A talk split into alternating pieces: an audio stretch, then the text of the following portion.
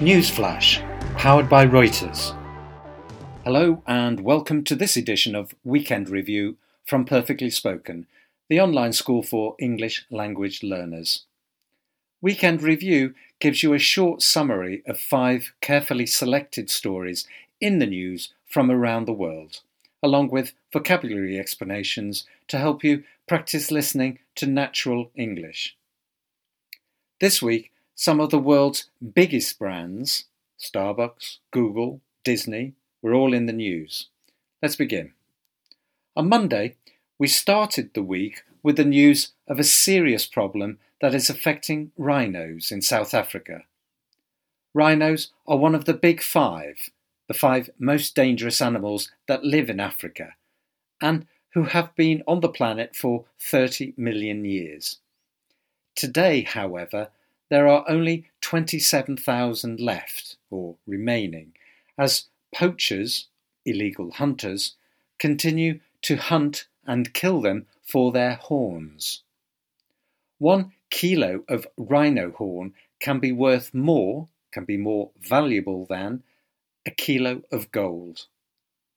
One radical and controversial, and controversial is something that some people agree with and others don't agree with, so, one controversial solution to protect the rhinos is to dehorn or to cut off their horns so the poachers aren't interested in them.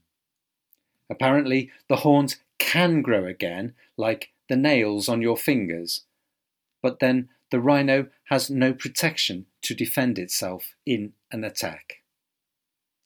On Tuesday, we learnt about a new type of pollution affecting our seas. That's from PPE, Personal Protective Equipment.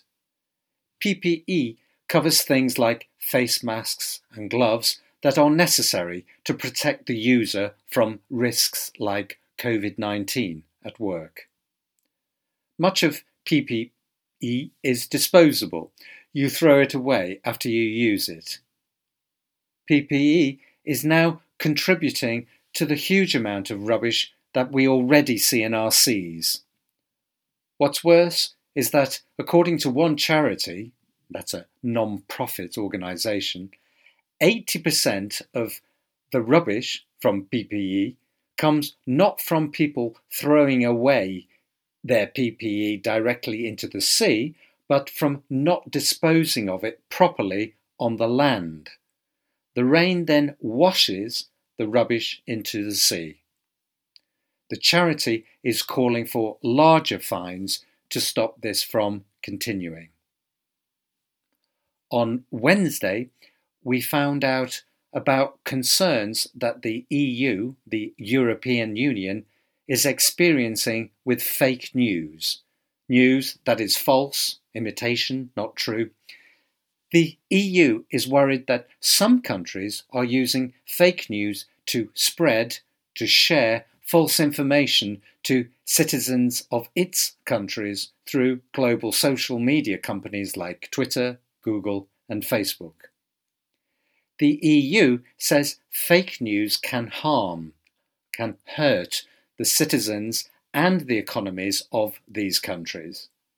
The EU now wants these global companies to give them monthly reports on what they are doing to fight this problem. On Thursday, there was news about another global brand, Starbucks, the world's largest coffee chain. The news wasn't good. The company's profits are due to plunge, to fall very severely, by up to $2.2 billion in this quarter, this three months of the year. And it's likely that the company will lose more than $3 billion in revenue, in income, for the year. This is all as a result of the coronavirus.